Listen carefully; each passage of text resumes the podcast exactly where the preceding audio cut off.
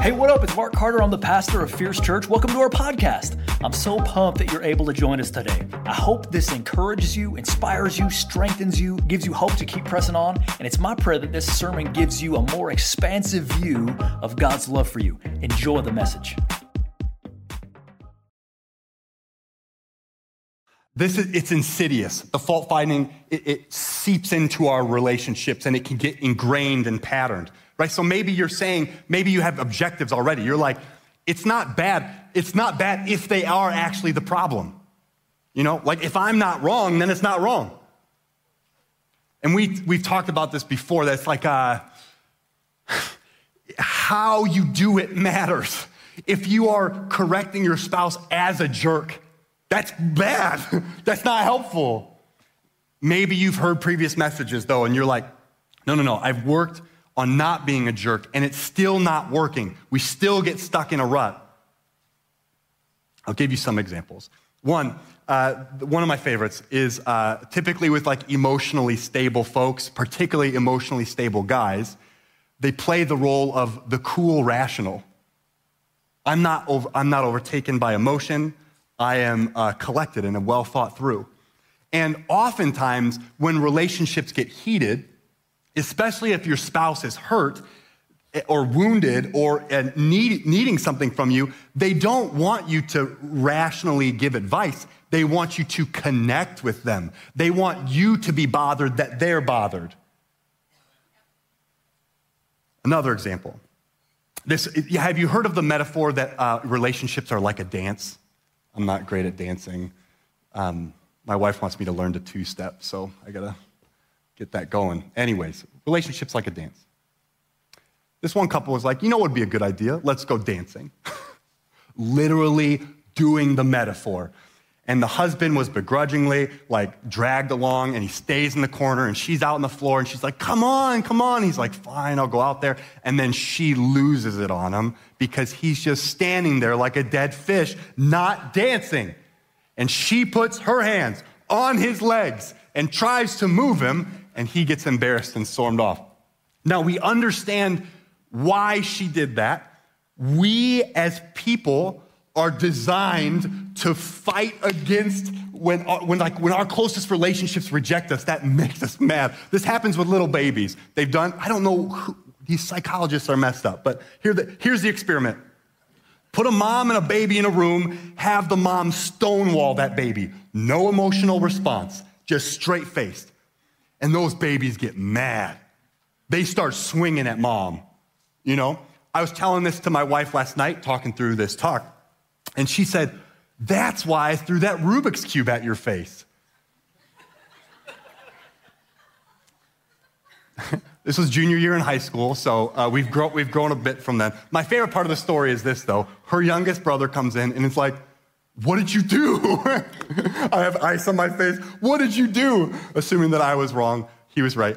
I said, though, I did nothing. I didn't do anything. And now, in, in hindsight, it, you know, it's pretty obvious. I didn't respond to her, and she was angry. She was angry with me.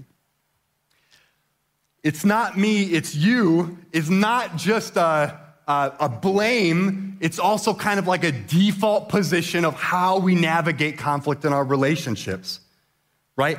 And if you don't deal with this poison, if you don't draw it out, it will lead to patterns of defensive, defensiveness or withdrawal that will lead you lonely and hopeless. Quote from an actual marriage in, in struggle. This gal said, I feel more alone now with next to the person that I love the most than I ever have in my life. I almost wish I had never gotten married. And the husband on the other side is like, I feel so numb or angry. My emotional life is truncated, and I just feel like I'm a robot, just falling into patterns that I can't get out of. I don't want that for you. I don't want that if that's you now. I want to give hope to, to be able to draw this poison out, and we're going to apply God's word to it. Jesus offers a different perspective on what actually the problem is. He offers a very practical solution and he challenges us straight to the heart to go deeper into our relationships. We're in the book of Colossians this morning, chapter three. That is not the first or second chapter. So I'm going to bring you up to speed. This book is actually like really grandiose in scope. It says things about Jesus like, uh, all things have been created through him and for him. So Jesus in creation was helping make all things and everything was for Jesus. That's a big statement. He is before all things, and in him all things hold together. Did not just make things, he also sustains things. And in redemption, in the buying back of our very souls, bondage to sin, out of darkness into the kingdom of light, Jesus is the head of the body, the church. For God was pleased to have his fullness, he's fully God, to dwell in Christ, and through him to reconcile all things to himself by making peace through his blood on the cross. That's full gospel this morning. That is the, that is the person and work of Jesus Christ. And that's that, like this book is like, oh my gosh, you guys, you guys, you guys, you guys. If you're gonna reconcile anything, like get with the program. God is, right now, God is reconciling all things to himself. He is making peace because of the cross. He is making a way so that all things can be in a right relationship with God. And this, specifically this morning, specifically this morning, we're going to apply to marriage. That we would reconcile, not just with each other, but to God Himself.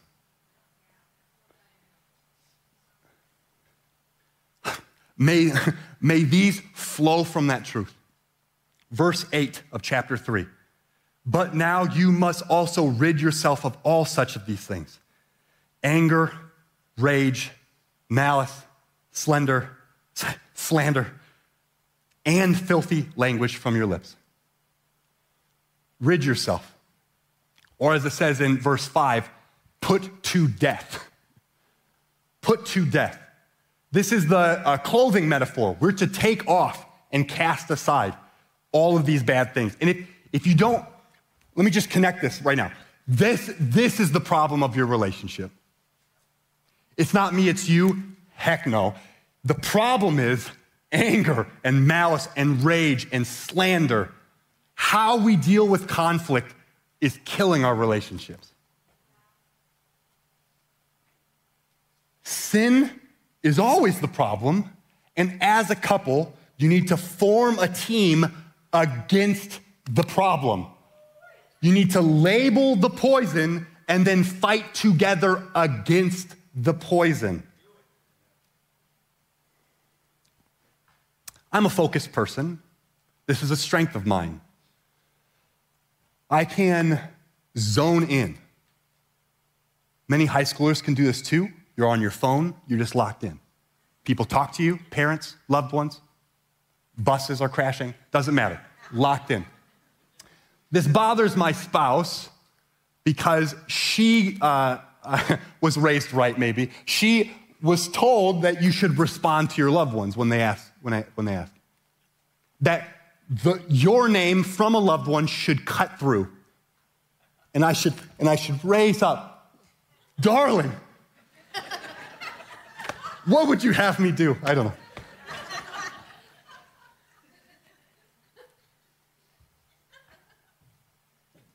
But I have my own issues, not just focus.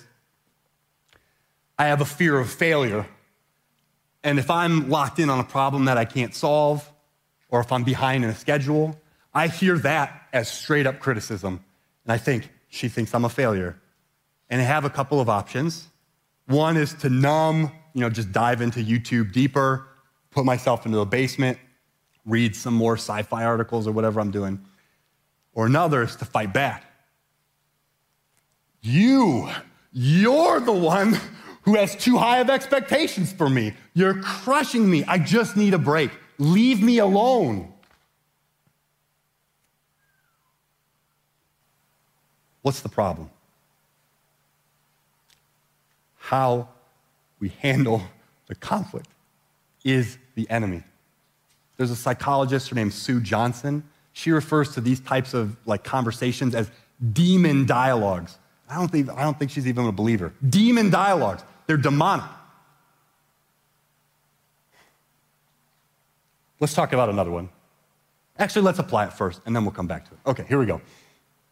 Put to death the critical spirit. That's, that's what you should do. This, this sinful nature that comes out and expresses itself in hostility towards your spouse, that you got to fight against it. This has to happen by agreeing on the enemy, agreeing that it is a poison together. You have to come together on this, and you have to see how you contribute to it. Some of us, in the name of venting, slander our spouses. We get together with our friends or our family, and because we're so hurt, we think we can just vomit on our, on our friends and family about how bad our spouse is. Now, if you're super hurt, we understand that you're not able to keep it all together. We get it. But that's not venting. A helpful vent would be when my spouse does this, I feel this way, and it's soul crushing. Even before I felt like such a failure, er, er, here's me, I felt like such a failure, even before my spouse came home, I knew I would either have to defend what I'd done or get out. We slander our spouse and we can't. And sometimes we slander our spouses to our own kids. We bring them into it. Sad, so sad to me, this happens in divorce relationships all the time. Because of how badly they hurt me, may my kid know, my kid needs to know it. My kid needs to know how bad, how bad. They should join me. They should join me against the true enemy. Wrong. Put to death the critical spirit. It's, it's going to it's to kill a relationship. Hope. Practical solution. Verses 12 and 13. Therefore, as God's chosen people, holy and dearly loved, clothe yourselves with compassion, kindness, humility, gentleness, and patience. Bear with each other Forgive one another. If any of you has a grievance against someone, forgive them as the Lord forgave you. Here's the clothing metaphor again. No longer are we taking off our sinful selves, but we're putting on Christ, putting on the character qualities, the godliness that he gives us. Think of it like a, like a priest. You know, like out out amongst the commoners, a priest is just a priest. But when he puts on the garbs and he goes and offers a sacrifice, he's representative of the people and he is bringing them before the Lord. We, as Christians, are a holy people. We're a chosen nation. Our job, follow me on this, is to bring people to the Lord. It is a ministry of reconciliation that we have. And so we also put on the character qualities of God as the symbolic representation that we are serving the Lord. And this should happen daily, right? We take on the task. We put on Christ and take on the task. God, help me to point to you today. Help me to fight the demonic dialogue God, that I might point my spouse to you today. Why? Well, because Christ forgave us, and he actually forgave us a lot. There's a parable in Luke 7 that says something like uh, um, uh, there were two debtors, and they owed a debt to a bank. I forget the amount, but it's like one owed 500 and one owed 500,000. Both of them were forgiven. Both of the debts were canceled. Which debtor was more grateful? One who was forgiven 500, one who was given 500,000. The one who was forgiven much.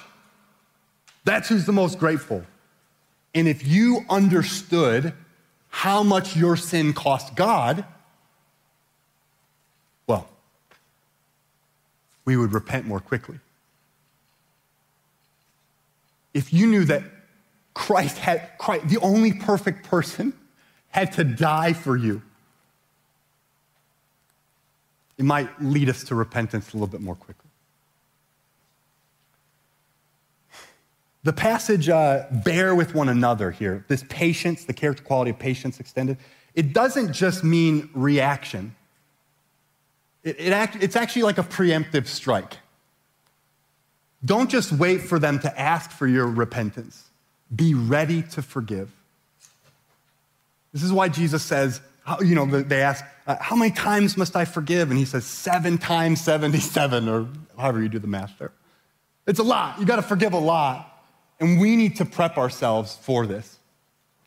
That, that if our spouses turn back to the Lord, that we will be ready. We will be ready. And it's not just waiting for them, that we will help them. We will try to portray Christ as beautiful as he is, that they might repent. Forgive as Christ forgave you. This is the ministry of reconciliation that we have. Let me tell you a common mistake. Sometimes we just get caught up in the guilt of things. I'll give you an example. There was a couple who um, it came out that the husband was cheating on her, and apparently it happened quite a bit. And he, in working through counseling, was kind of like, How often do I have to apologize for this? I've already apologized for this. And she was like, but it's like you don't even understand how badly this hurt, how destructive this was to our relationship and to our kids. Legalistic remorse, all about the law. Legalistic remorse says, I'm sorry I broke the law. But godly remorse says, I'm sorry I broke your heart. And sadly for us, God is the most offended by our sin. The one who died for us, the one who's reconciling all things, is just like, come on, come on, follow me.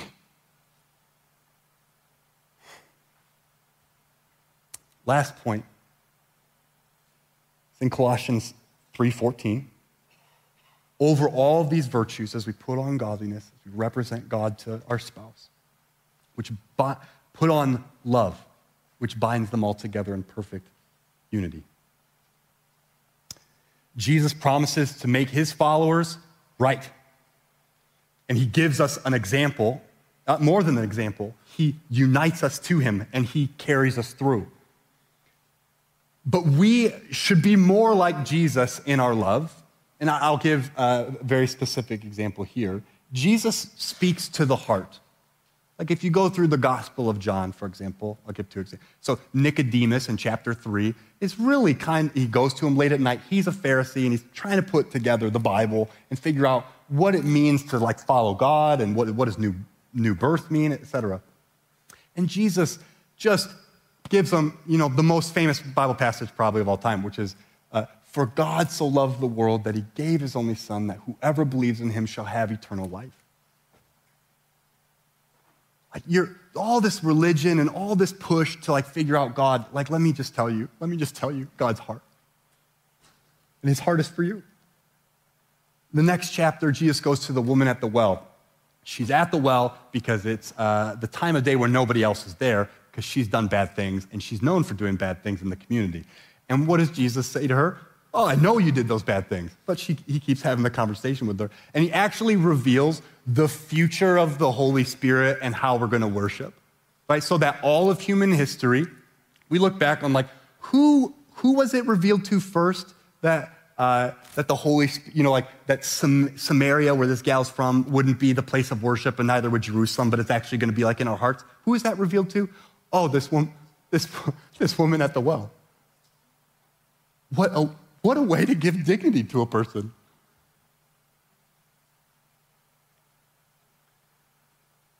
How do you find the heart? I think this is, uh, um, I follow emotions.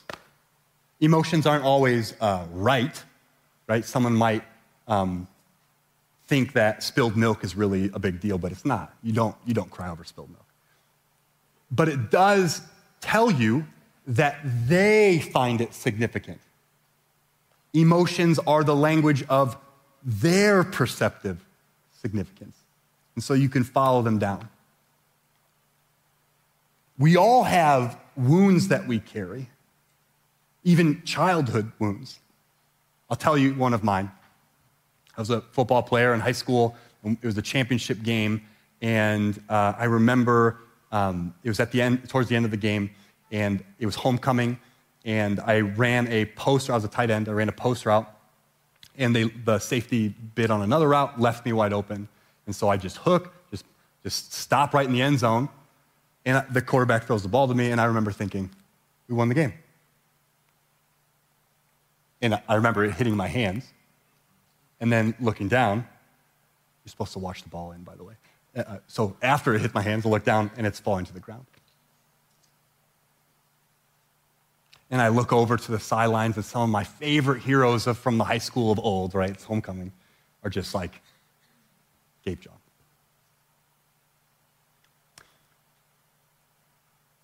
I care about being labeled a failure. I don't want to, I hate it. And my spouse has the opportunity to speak into my life. My spouse has an opportunity to overturn the verdicts that I've received from people my whole life. I'll give you a, one, I'll give you a wonderful secular example. Kelly Clarkson, she has a song called Piece by Piece. She performed it on American Idol when she was very pregnant, and she used that as an excuse for why she cried her eyes out. But listen to the lyrics and decide for yourself. This song is about her dad and her husband. And all I remember, this is verse one, and all I remember is your back, walking towards the airport, leaving us all in your past. I traveled 1,500 miles to see you, begged you to want me, but you didn't want to. Verse 2 And all of your words fall flat. I made something of myself, and now you want to come back. But your love, it isn't free, it has to be earned. Back then, I didn't have anything you needed, so I was worthless. Chorus, but piece by piece, he collected me up off the ground where you abandoned things. Piece by piece, he filled the holes that you burned in me at six years old. And you know, he never walks away. He never asks for money. He takes care of me because he loves me. Piece by piece, he restored my faith that a man can be kind and a father can stay.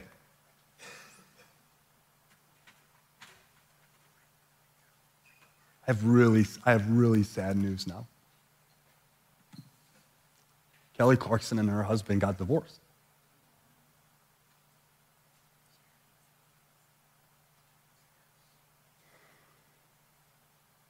But as Christians, even, even experiencing the greatest betrayal of our lives, we cling to Christ, who is our ever present hope in struggle. He is our firm foundation. And He offers a way back. He paid for it by His blood. So you might, you might be thinking, you might be thinking, this doesn't sound like my spouse. They claim to be Christian, but they aren't getting it.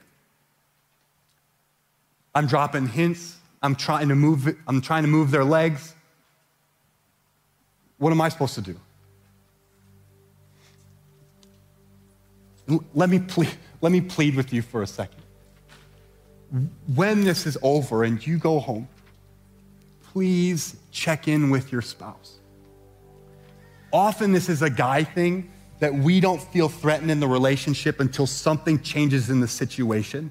But the gal, because the relationship isn't going so hot, thinks about divorce much earlier. And I want you to check in with your spouse. I want you to say, hey, I, maybe I'm completely oblivious, but I want to check in that I'm helping you follow Christ. And if this thing just explodes, if you guys both just become irate, please have the foresight to say, whoa, whoa, whoa, this is the enemy. This is the poison. It is absolutely okay to seek help, professional help. Lots of skilled counselors can help you guys talk to each other. But I don't want you to just stay on this surface level of communication. Address the deepest needs of your heart. Lay your hearts bare and let your spouse speak gospel truth into it. If it's not safe, don't take that step yet. You know, don't just open your heart and then bam. You know, don't do that. Don't do that. But this is the hope. This is the goal that we would start reconciling each other towards Christ. Put to death the critical spirit. It is the poison. Forgive as Christ forgave. Recognize how much He loves us. And, and very specifically, cover everything with love. Do it for their good. Speak to what is most wrong and build them up to be what is most true in Christ Jesus. Let's pray.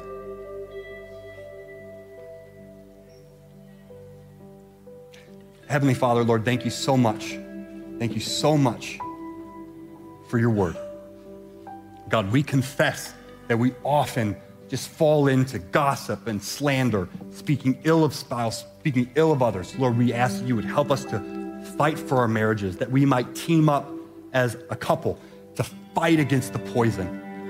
God, that you would keep it from getting into our bones, and God, that we would put on Christ. We would pursue holiness, we pursue godliness, and that we might be a great example of how you love us by how we love each other.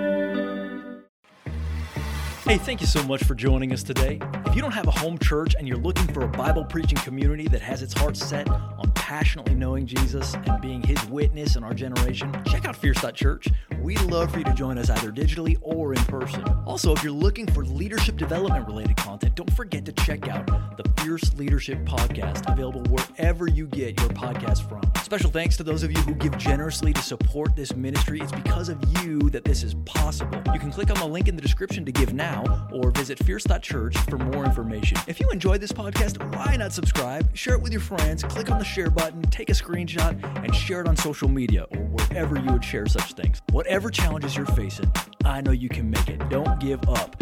Hang on to Jesus. He won't let go of you. Jesus loves you so much, and we love you. I hope someday we get to meet in person.